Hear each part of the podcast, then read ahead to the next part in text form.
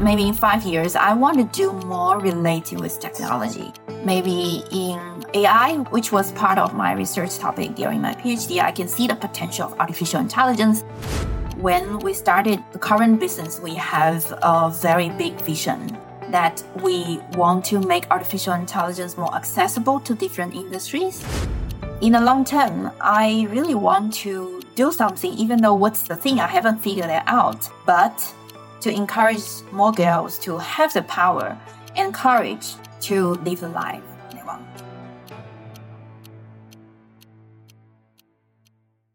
Hi, I'm Amanda Kua, and this is One More Scoop. Here, we're sitting down with Southeast Asia's top founders, executives, and investors to have honest conversations about their personal journeys and find out what really happens behind the scenes.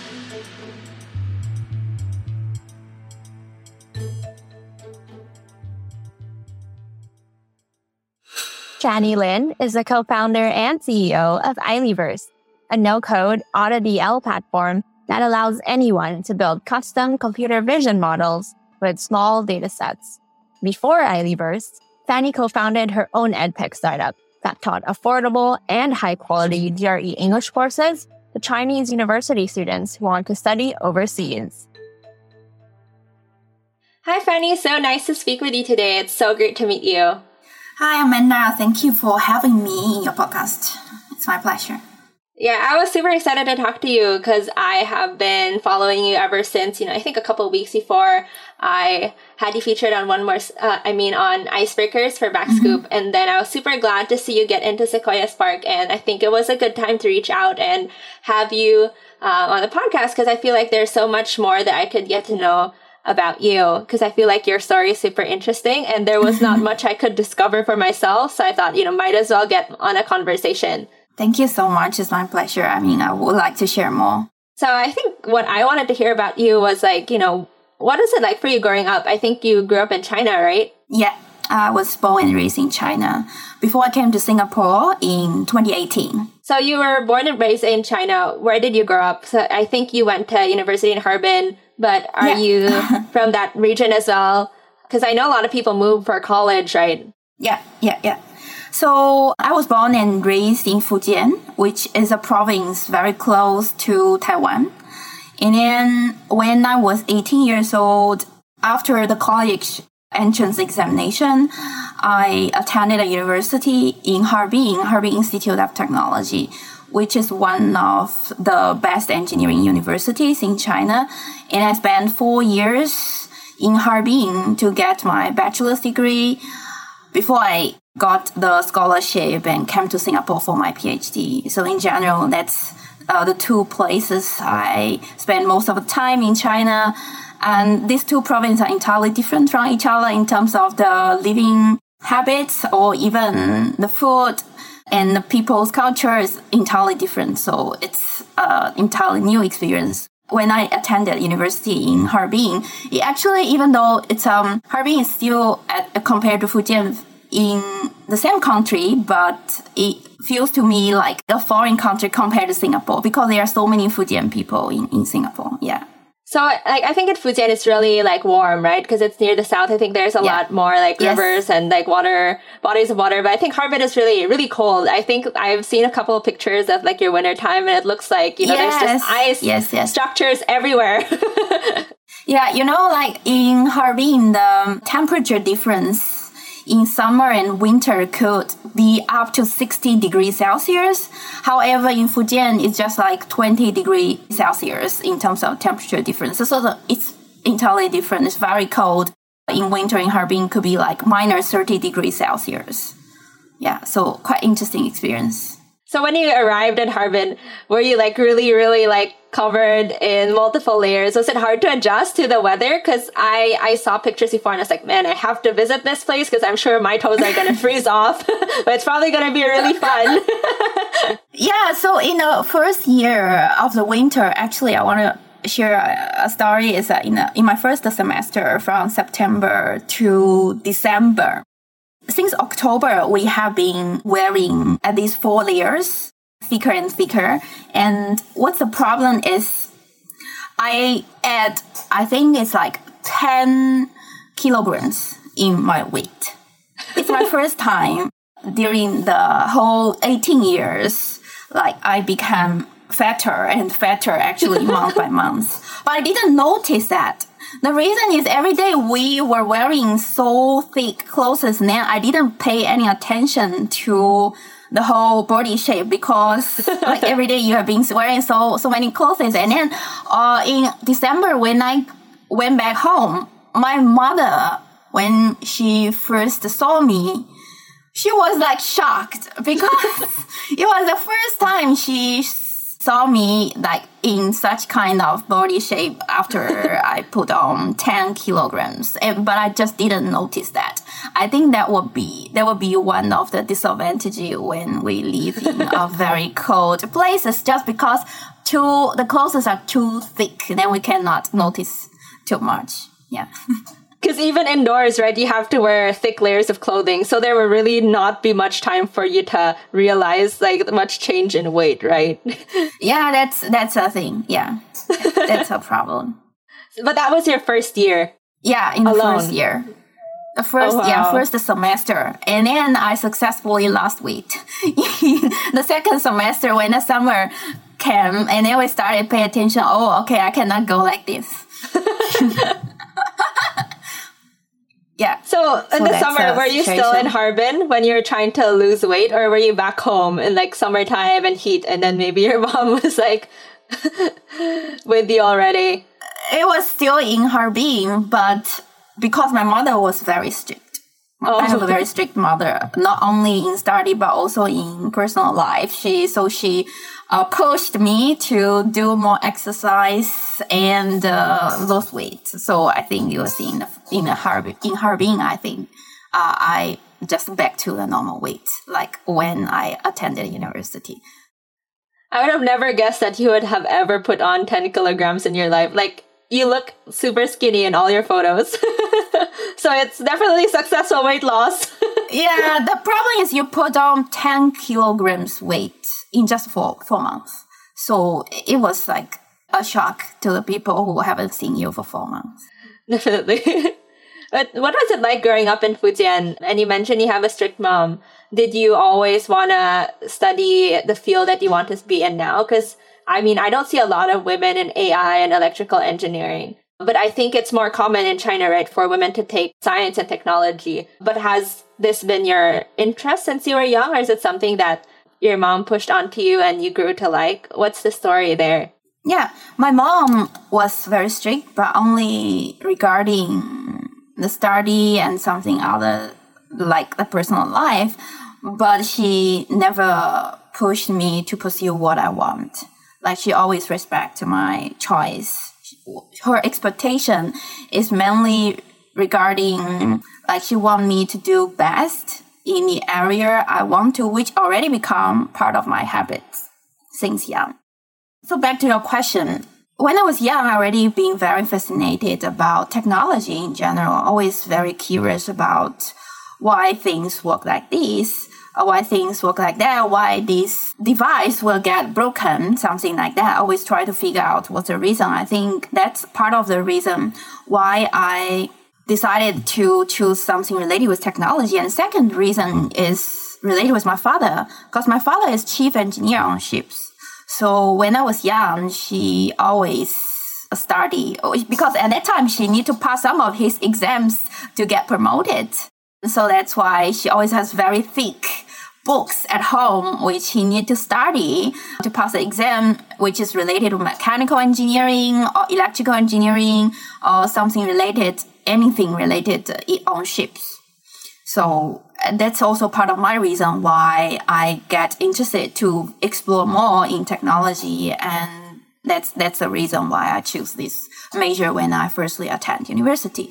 But actually started two majors during my bachelor's period. Another one is English translation because I'm always interested to figure out related with um, insights in people's language. And I specialized in technology translation. You can see this is a interdisciplinary topic. I tried to, my bachelor's thesis related with um, how was the level of translation in electrical engineering in the year of 2018 related uh, with human experts in translation and also machine translation. So I'm always interested uh, and fascinated about the technology wise and also the interdisciplinary topic. So you're really fascinated with a lot of difficult topics. I think on one and it's really hard to be good or interested in like technology, all the science and all the engineering. But I think language is a whole other part of the brain that is equally as challenging, right? Yeah. Yeah. I think every topic, if you want to do best, is always challenging. But challenging things is the thing that is exciting. So I'm curious, like when you you said your dad was a chief engineer in a ship, yeah. but what was your first sort of touch point with getting interested in technology? How did you realize you were interested in it? Was it when maybe you were young, you'd read the books of your dad, or were there other influences that came earlier? I think the main contact point was when I was young. I read my father's books that is related with how is the technical part on a ship. You can see it's a very comprehensive system that includes not only knowledge in mechanical parts, but also electrical part, but also some other parts I don't know. And uh, I've been interested to see that different technologies combined together to make this holistic system. That's how the interest came from. I believe so. And were these books in Mandarin, like in Chinese, or were these yeah. books originally in English, translated to Chinese, or were they actually by like Chinese, I don't know, engineers who wrote the book all, themselves? All those books are in uh, in Mandarin. So at that time, we cannot understand too much. I, th- I think at that time I was just like six or seven years old at the beginning of the primary school. Um, cannot understand too much about the terminology in the books even though it's in Mandarin, but it's just like you know every character, but you don't know what does this mean. What I could do at that time is read those figures. You can see that there are some figures try to draw out uh, the whole mechanism for the whole system. For example, just like the electric power system on a ship that has the power generating part that has some energy storage system. You can see how it works with each other that's how the first interest come from to see, okay, this technology looks very interesting that can power such a huge object, which is a huge ships to move for days and months. That's I feel about interested when I was young and decided to figure out more to study a major in that topic. Yeah. And what were you like when you were younger? Were you tinkering with a lot of different gadgets or t- building different things? Like, what would you usually do when you were maybe in middle school or high school? In the middle of school and the high school, what I was usually doing, I think the first priority is always um, study. Like, I really enjoy study different subjects. For example, like I was always good at the study, not only because of my mother has an expectation, but second is just like you enjoy being the best in, in the school. I didn't seriously take the high school entrance exam and also college entrance exam was always recommended to the high school and the college before I took the exam. Just like it make you feel good to prove yourself in study. And secondly is I'm always interested to figure out the overlap between different subjects. For example, when you study English, when you study physics, I try to figure out what's the overlap between each other, which is one aspect is uh, translation in physics. That's why in my university, I decided to study two majors and put that as one of my research in under my English major.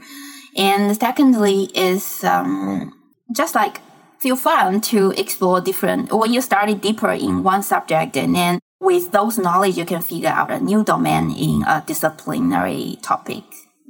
And that's that's basically the what, I was busy with. And second thing is I want to like set up new organization, set up a new initiative. For example, in high school, I was the first one to set up a girls, how to say that in English, like kind of like girls club to encourage different girls to to do whatever they want. For example, uh, previously in our high school, we have different classes like science and language, started different language clubs or maybe tennis or this kind of sports club.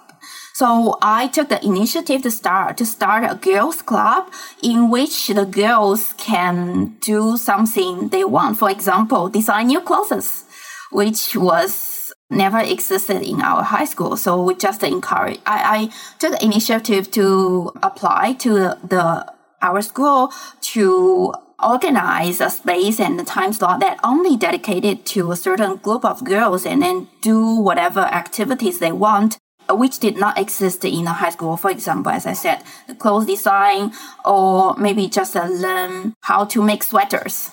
Yeah, something like that. Yeah, and also some dances. I also did that in my university, NTU.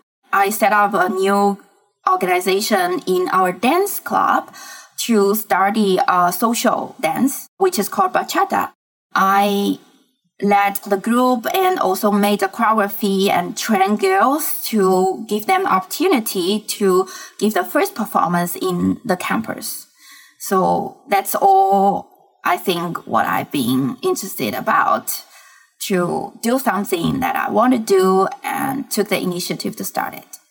So the girls club you started in high school, I think the way I understand it is, was it because all the other clubs were maybe more male interests. Like there is no club for maybe things that girls do, like or girls are interested in like clothing or I don't know knitting and things like that. Yeah, there are some more girly. There are more. There are some more girly stuff like designing clothes, or some girls are interested about doing something with with their hands, design or making some crafts, like draw the something. Oh, arts and crafts. Yeah, something like that. Yeah, like exactly. The, like the paper uh, cutting in China, like things like that. Yeah, ah, yeah, yeah, yeah, correct. Like uh, yeah, I think some, it's called some like activity show, like that. Like the yeah. shogong stuff. I think. Yeah, yeah, yeah, exactly. Okay. That is something that girls are more interested about, and that give them a space that they can just stay with girls to share the secrets between each other and feel more safe. Yeah, basically that's what it means. Were there other clubs in your school that were girls only, but maybe they were only for like women's basketball or women's football or women's, um, you know, more of like it's a male, typically male interest, but they just have a women's club for it? Or were there actually zero clubs for exclusively girls at the time? There were zero girls oh, wow, okay. club exclusively. And mainly there are different clubs that usually girls and boys together. While there are some girls that don't like the existing clubs, for example, tennis or footballs or basketballs, they want to practice maybe yoga, which is more girly. peaceful, yeah, girly in a way. They don't want to play tennis. I'm not saying all girls want those stuff, but there are some certain groups of girls that is more girly. They want time that only stay with girls. So in general, just want to create a space that only for girls to share the secrets and between each other. Yeah, I really like this because like I feel like I fall into like that group of girls. Like I would sorry everybody who likes tennis and football. I would never play tennis or football. I would rather just sit at a desk with other girls and like not have to yeah, move. exactly. Yes. and girls would like to spend more times with girls, right? Especially yes. when you are in high school. You just want even when you go to restaurants, you go with girls your friends. Yeah, I was right? the same. Yeah. like last yeah. few years of school, I was in like schools with boys, but I realized now looking back after talking to you, everybody I hung out every day with was a girl, even though there were yeah, other guys exactly. around. yeah, that's that's the truth. So that's why at that time I was thinking about why not have in, considering the club time is just like a relaxing entertaining time, right? We should do whatever we want to do instead of doing like tennis or running, something like that. we should do something we enjoy. Yeah. So that's, that's something I also. Why. Yeah. Sorry to interrupt you, but that's also something I noticed about you though. Like, I feel like there's a stereotype of a lot of women in STEM, like we're, or like women in like maybe their careers are not as maybe feminine or like they're not as girly. Like they don't have to put on nail polish and all these things. I think, especially in like the field of STEM, there's always, yeah. I think, the stereotype on like movies or even the internet that girls who are interested in STEM are not that girly.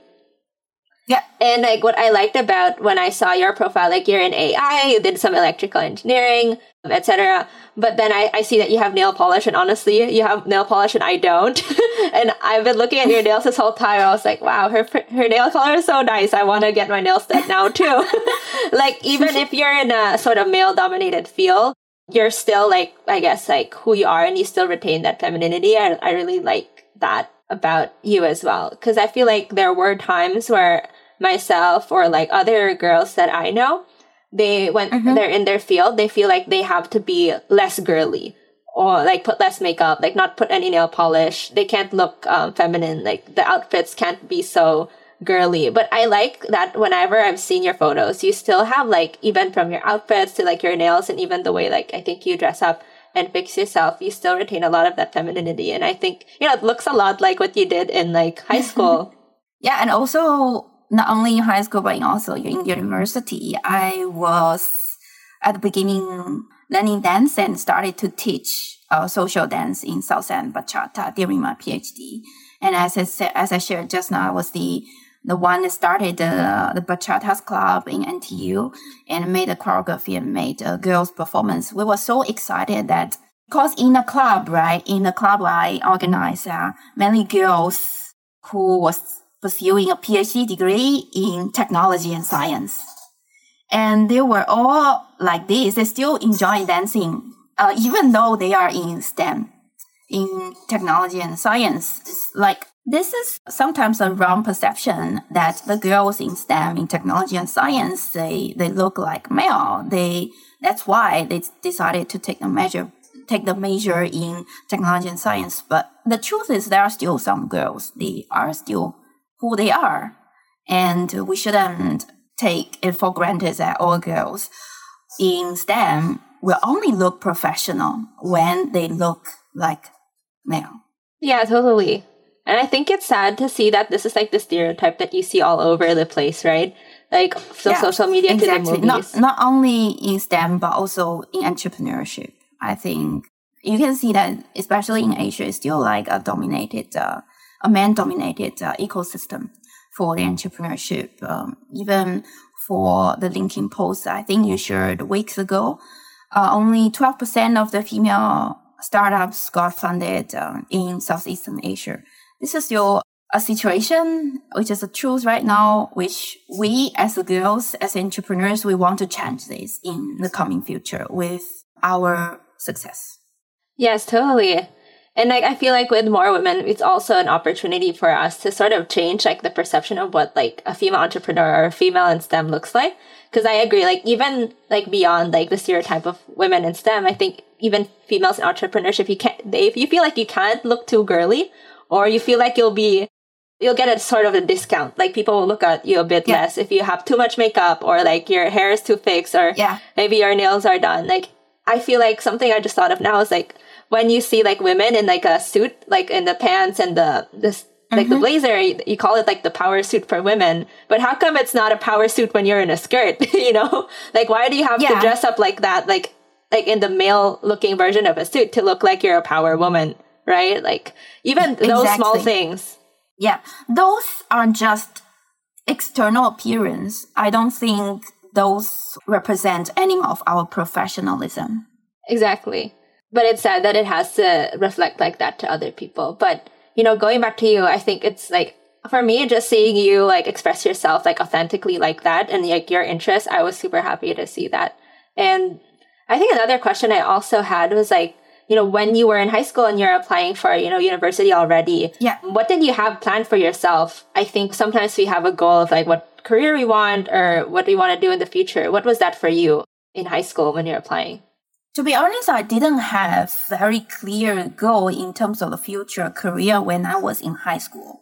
What I was doing at that time is trying my hard, try my best to learn different topics. I know and I have been told that when after, I would say after you have tried different topics hard enough, you know how different topics functions. And then you will figure out what's your future goal.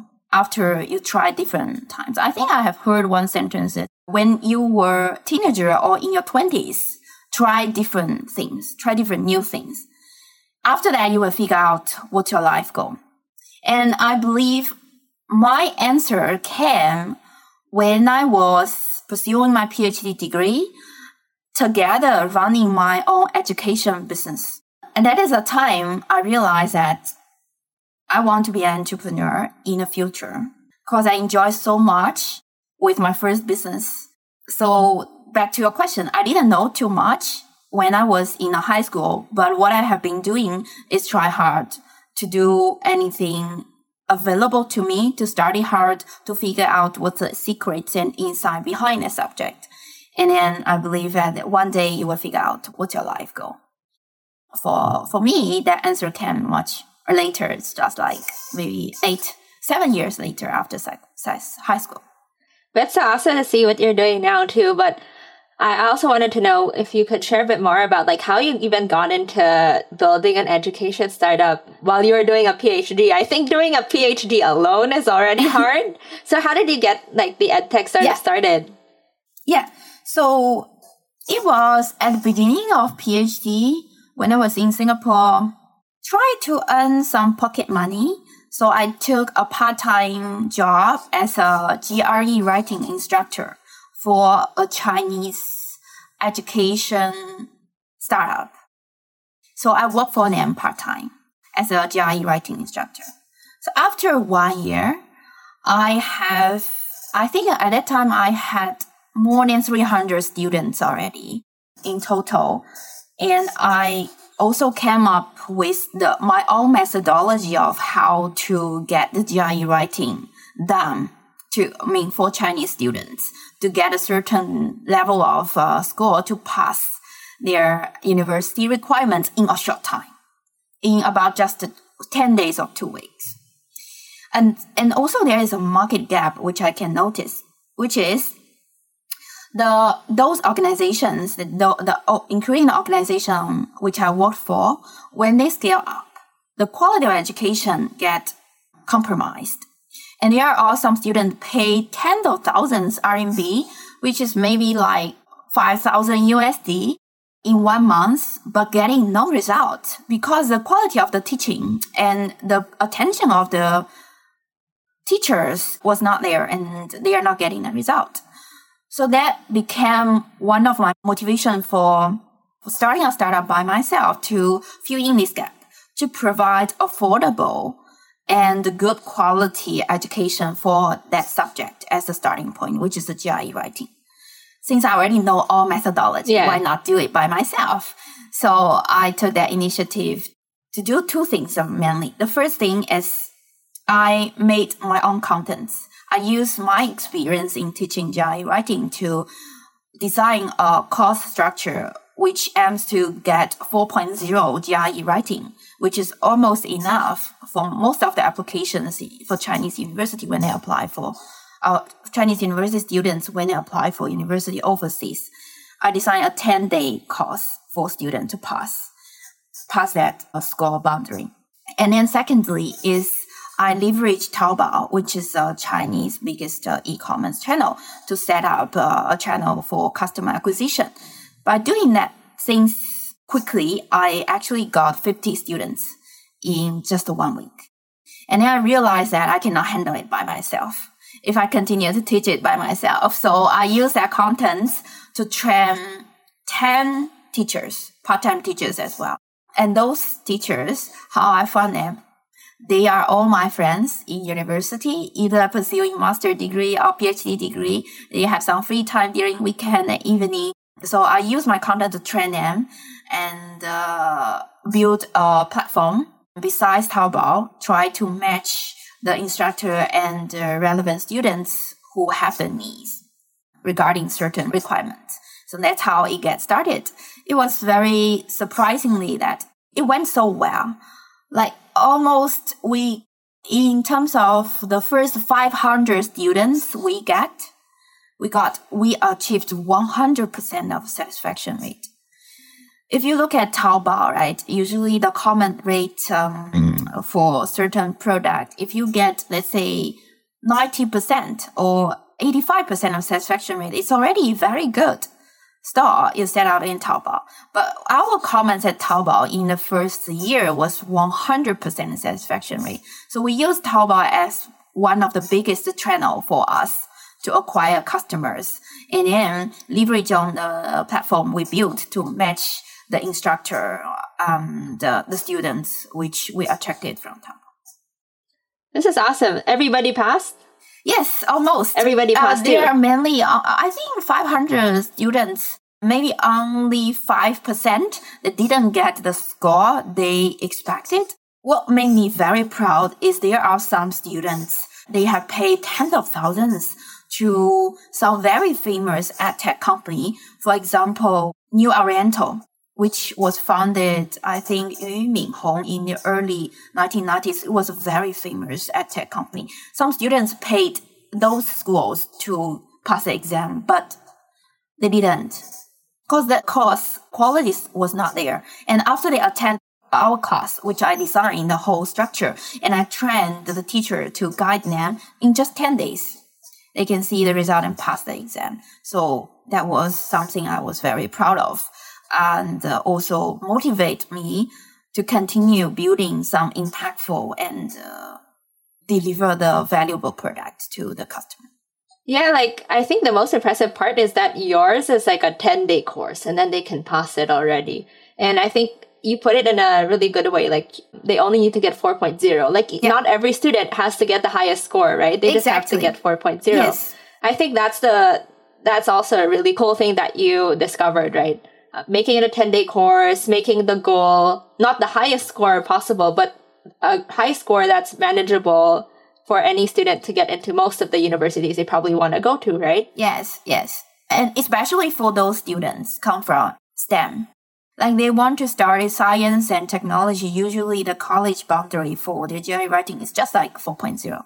If you are studying, for example, literature or something more related to arts, maybe you need to get 5.0. But for majority of the students in STEM, you don't need to get those. And you can see the result and get your passed for 4.0 in just 10 days with an affordable price.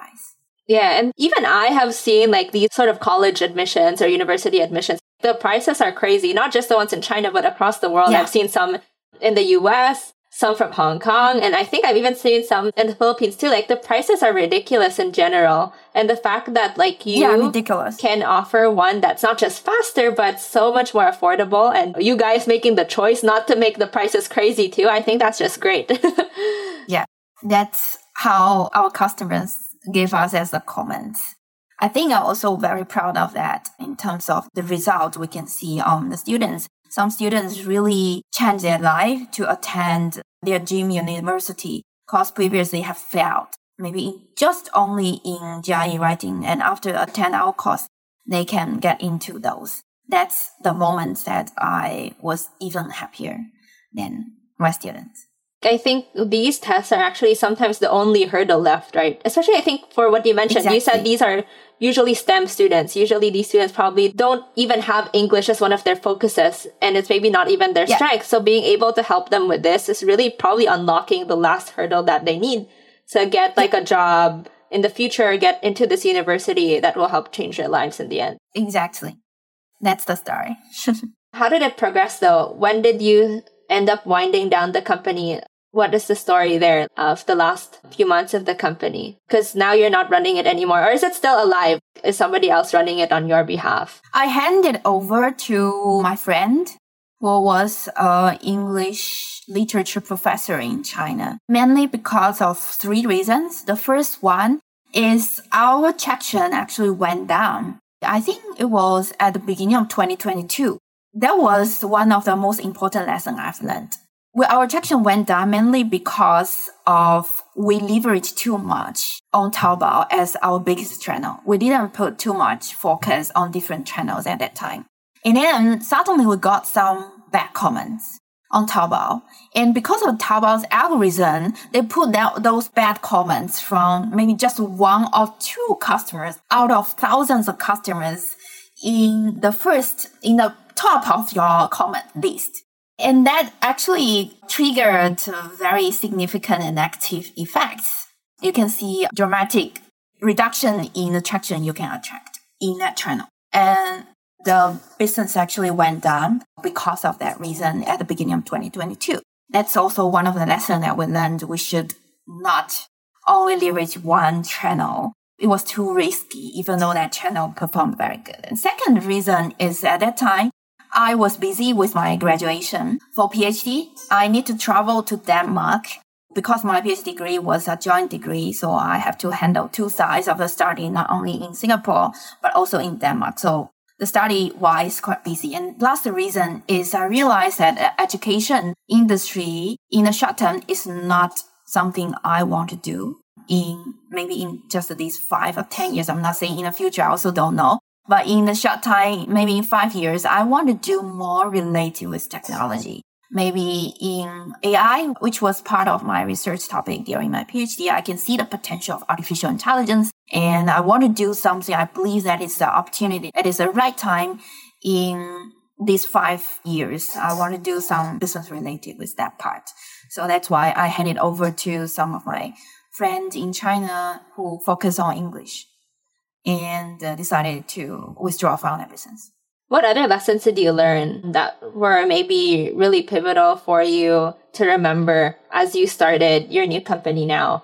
The lesson that we have learned. Yeah, I think the biggest lesson we have learned will be apart from just using one social channel. Ah, uh, I think it will be be more focused. Figure out the focus for the product. When we started the current business, we have a very big vision that we want to make artificial intelligence more accessible to different industries. And you can see this is very horizontal. This vision is super broad. And if we are not talking about technical side, because we believe um, as um, technical experts coming from the very deep foundation of the technology, we believe there's a, a way that make it feasible technological wise to solve this problem. But from the business wise, if we consider from sales and marketing, it's too hard. We need to figure out what's the ice breaking point. So right now, one of the biggest lessons we have learned is try to go narrow and narrow when you just get started and get more success story just in that narrow vertical and bring it and penetrate it to other industries. And that's one of the most important lessons uh, we have learned in our first six months when we just get started to run the current business. Because at the beginning, when we try to find our customers, we know that maybe this industry has some opportunity, that has some opportunity. And when we do, for example, just if we just talk about outreach to client, it was so time consuming and low efficient if we try to do different industries simultaneously. I think that's a really great point. Uh, I think a lot of founders, if you come from a technology background, right, you tend to think from the technology perspective. Think, okay, this problem, technically, it can be solved for different industries. But if we are talking from the sales and marketing, without the vertical, it's super hard to get started. Yeah. I think it will be the most important lesson I wanted to share with those founders come from the technology background. And since you said you like to apply your learnings from different fields, what is something you learned, you know, apart from what you mentioned earlier, from your first business that you apply as you build your startup now too? What have you learned from building your edtech business that is also really useful in what you're building now? I think it would be the communication for communication with the client. At the beginning, before I hire my sales rep for my edtech company, I was doing the daily communication with the clients, with the customers came from the Taobao channel. And then some of them are very careful regarding what is your credibility and uh, what is your success story and what is your customer client? And I was not a very patient person at the beginning. And those experiences had trained me to understand what clients really look for and uh, where we need to spend our patience in to persuade them, to convince them, to show our credibility. And also those experiences helped me better to set up the SOP after we hired our, our sales rep. At that time, I was not able to afford professional sales rep who I can hire just like my college friends who are just together in the university.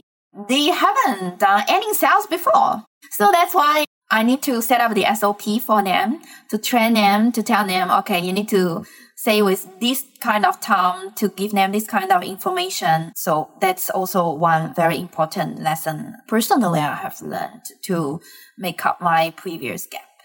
And what do you feel like is the hardest part of your job now as a second time founder and being in the space that you're in? Um, the hardest part, I believe, sometimes will be manage the traction, which is to talk to the market, talk to the client to get the traction versus manage the conversation with investors. Sometimes as a founders, it's kind of like a chicken egg problem. When you speak to investors, they want to see more traction. However, sometimes without enough capital support, you also limit your capability to go out to spend more effort to find more traction. Right. So right now, because in my previous, in my first startup, we didn't raise fund. We were bootstrapping. So right now in this time, as a founder that first uh, learn to deal with the investor relationship, how to deal with this kind of chicken egg problem is also the topic that I have been exploring. Because without capital, you can it's hard for you to to get enough traction because you want to do various experiments. You want to spend more for your marketing to test whether this direction is correct or not. But without traction, the investors sometimes are will hesitate to de-risk for them. So this kind of relationship, I think it's a lifelong learning topic for founders. Right, because in, in your space, I feel like even just the talent alone is very expensive for someone to be an expert in your field or to have experience in your field. On top of that, I think that like I'm not the expert you are, but I feel like the technology is also very expensive too. Like the whole operation is just plain expensive versus your ed tech where you Yeah, could just exactly. get any part time person, train them a little bit, and use a little bit of the money that you have. Like that doesn't work with the business that you have now at all. exactly. The cost is super high in our domain, not only because of talent. Right now, because we are in the very cutting edge space of AI, the research we are doing basically like very innovative. So we need super good talents that know very well in this domain can independently do the research. So talents is expensive, definitely. Secondly, it's very expensive also because of the computing power. We need to use a lot of GPU on AWS or GCP. Those kind of cost, even though we manage it carefully, every month could be at least four digit USD, sometimes go to five digit just uh, for the computing. Just for the computing, server. not all the technology, Exactly. just the computing part. Yeah, just for the computing, Okay. just for the computing. But luckily, as a startup at the beginning, we got some AWS and the GCP support uh, as a free credit and also Spark program give us some perks. But in the long term, first of all, it consumes super quickly right now Yeah. because we need to do some R and D and also continue building. Building. It's you can see the left credit in our account is like significantly uh, drop every month. So it's very money consuming, as you said. I'm not really a technical person. I can't even do some no code tools myself. I have no experience in engineering. But what I've always found fascinating is that, you know, with startups doing really complicated technologies, it's super risky looking to investors. But if you don't fund it, then a potentially innovative industry changing concept could actually never exist.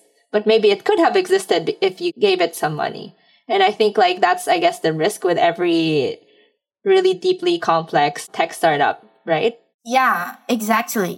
But for us, I think very luckily is not only we got some free credit for the computing power because of the support of AWS GCP, also Spark, SQL Spark. Secondly, we have got some talents, super good talents that they are able to take minimum pay with us right now. Cause they resonate a lot with our long-term vision. They believe in the future of our startup and they also enjoy working with us as a kind of like part of founding team. So we were very lucky to with these kind of talents in the very early days when we cannot pay that much of high salary to them, but they still work so hard and deliver very good quality of the research and the delivery to clients. We really appreciate to have those talent together with us in the very, very early days.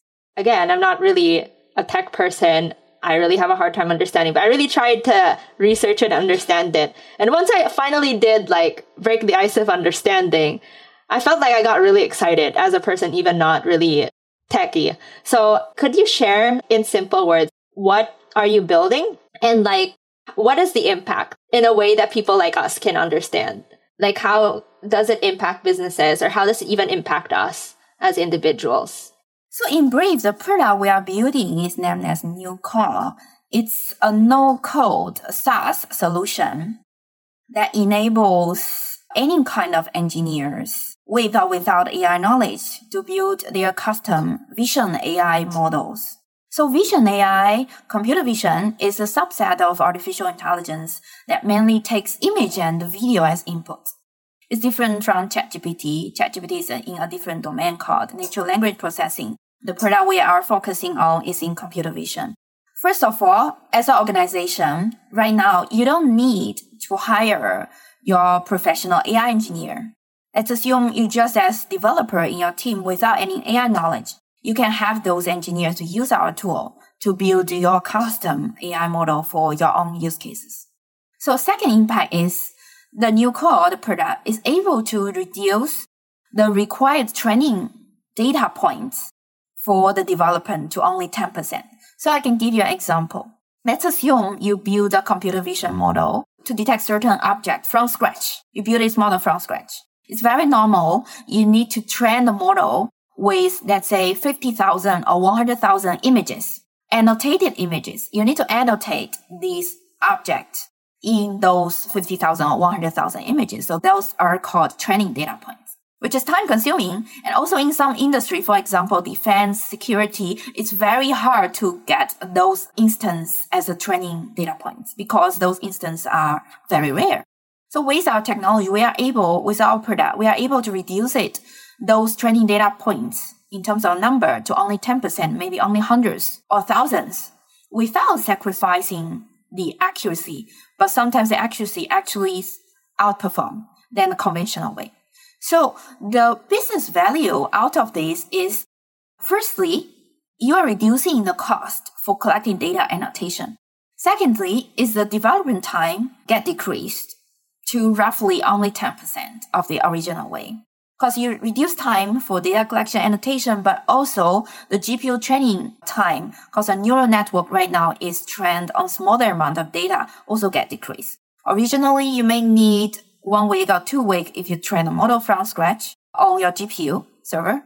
Right now, you may just need to wait for a couple of hours, sometimes a couple of minutes, and then you can see your idea of AI to real business value. Got it let's say I wanted to make maybe a web app or like a website. Let's say everything else is built, but I wanted to be able to detect like a phone anytime I show it to the screen. So like if I already had all of that built, except the detection, I just have the camera. I can just ask any engineer in my team to use your product. And then after maybe a few minutes or a few hours, he can put it into the app or the website. And then I can wave my phone to the screen. It will say, that's a phone, basically. Correct. Exactly. So in that use case, right, maybe you just need to collect 10 data points with a form and then you just draw boundary or Dropbox out of that using our tool. And then at the end of the process, the engineer will get the API or the SDK software development kit, which you can integrate in your web app or any kind of app. But in general, the building process is basically no code. So that means even you are not engineer, maybe just uh, have no any single technology knowledge. Like you me. can just drag and drop. yeah, you can just drag and drop to build those model using our tool. By the end, at this stage, our product, the delivery is API or SDK. So that means you still need to have some front end um, knowledge to try to integrate those in your app. So basically, that's how the product delivers value. Okay, awesome. Now everybody can use AI and computer vision with the help of an engineer. And that's a long term goal. Yeah. Awesome. Yeah. I usually don't try to ask too much of like the business side here and like put you in the hot seat. I felt like with your product, I think everybody who listens deserves to be able to fully understand how exciting it is. Hopefully. We are trying to launch to public in the coming weeks. We hope that we can get more feedback and really move towards the goal I mentioned to you just now. Yeah, it's super awesome. I hope that more people get to try it. I don't know how many people who plan to use AI are listening to this, but then I know maybe everybody who listens can try it out. Like I would love to see if I can actually get at least five steps into the process as a non-technical person. I mean, we are always look forward to get feedback. If you have difficulty, we will try what we can do to solve the difficulties. Yeah. As a founder, how do you manage all the work? I feel like the kind of work you do uses so much brain power because it's so technical. And yeah. that's just the technical side of your work. But even being a founder on the day to day is already extremely exhausting and extremely mind consuming. So how do you balance your founder life? How do you manage what do you do in the rest of the day or in the rest of your week? Mm, besides work, I have different approaches to unwind because, as you said, it's super tiring. This job, we definitely need to take care of ourselves because it's like a marathon. So sometimes, basically, almost every morning, I try to get up to do some exercise. For example, this morning I run on treadmill Sometimes I cycle. Sometimes I do some practice some yoga and do some meditation. That's a good way to just to stay with yourself and reflect to see whether um, you're still okay to move on with a refreshing day. If not okay, take a longer rest. And then second thing is to spend more time with family and friends. Like my boyfriend is super supportive. Sometimes I feel very exhaustive. I will share my pains and suffering with him. He always encouraging me to continue this journey. And also my parents, they always are very patient about my growth and my suffering, the difficulties I encountered uh, on the daily basis. They will also always encourage me to be more patient and figure out what's going on, give myself more time to see the result. So those are where my power come from besides work. That's awesome. I feel like I'm sure your mom is like super proud of you now. I think you mentioned like how she would push you to do your best, but I feel like especially being in such a difficult space like yours, you have to be pushed to be your best almost every day, every week. And I'm sure she sees that.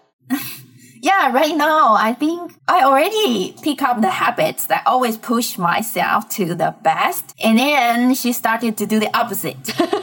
Sometimes ask me to, okay, take a rest. Don't work so hard. You need to take care of yourself. Yeah, she noticed that I have been sometimes too extreme for that habit. Yeah. And then she started to do the opposite. And I guess apart from that, I also wanted to ask one last question, something that I'm asking everybody I speak to you for the podcast. And it's outside of work, what's one thing that you want to accomplish in your personal life? That doesn't have to be something you accomplish this week, this month, or even this year, or even in the next five years. But what's on the top of your mind when I ask outside of work, what's one thing you want to accomplish in your personal life?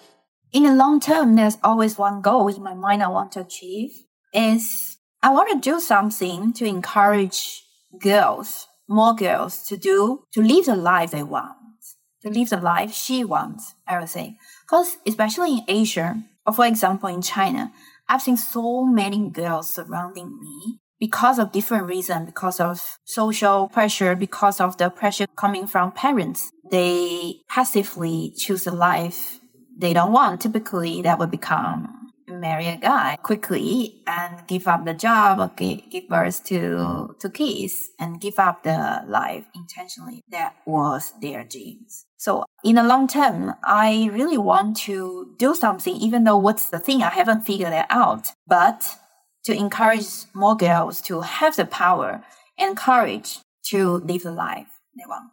I have tried something before For example, in my previous nonprofit organization, which I founded as a founder, I tried to set up the girls organization to encourage more girl leadership, but it was not that effective. I want to figure out what's in the long term more effective way, especially to encourage more Asian girls to do to live the life they want. Hopefully, I will figure out the answer and the solution in the future. Yeah, totally. Well, I'm looking forward to seeing that. And for now, I think you just living the life that you want to live and choosing to do that every day, I think is already such a great example. So I feel like, you know, whatever you do in the future, I'm just so excited to see it. And I'm sure lots of girls will be inspired by your work. And even me, I think speaking with you, it's also a reminder to live my life authentically and express myself the way I want to express myself. Absolutely. Thank you so much for making the time. It was great to meet you and so great to learn so much more about you. It's like really awesome. Thank you, Amanda.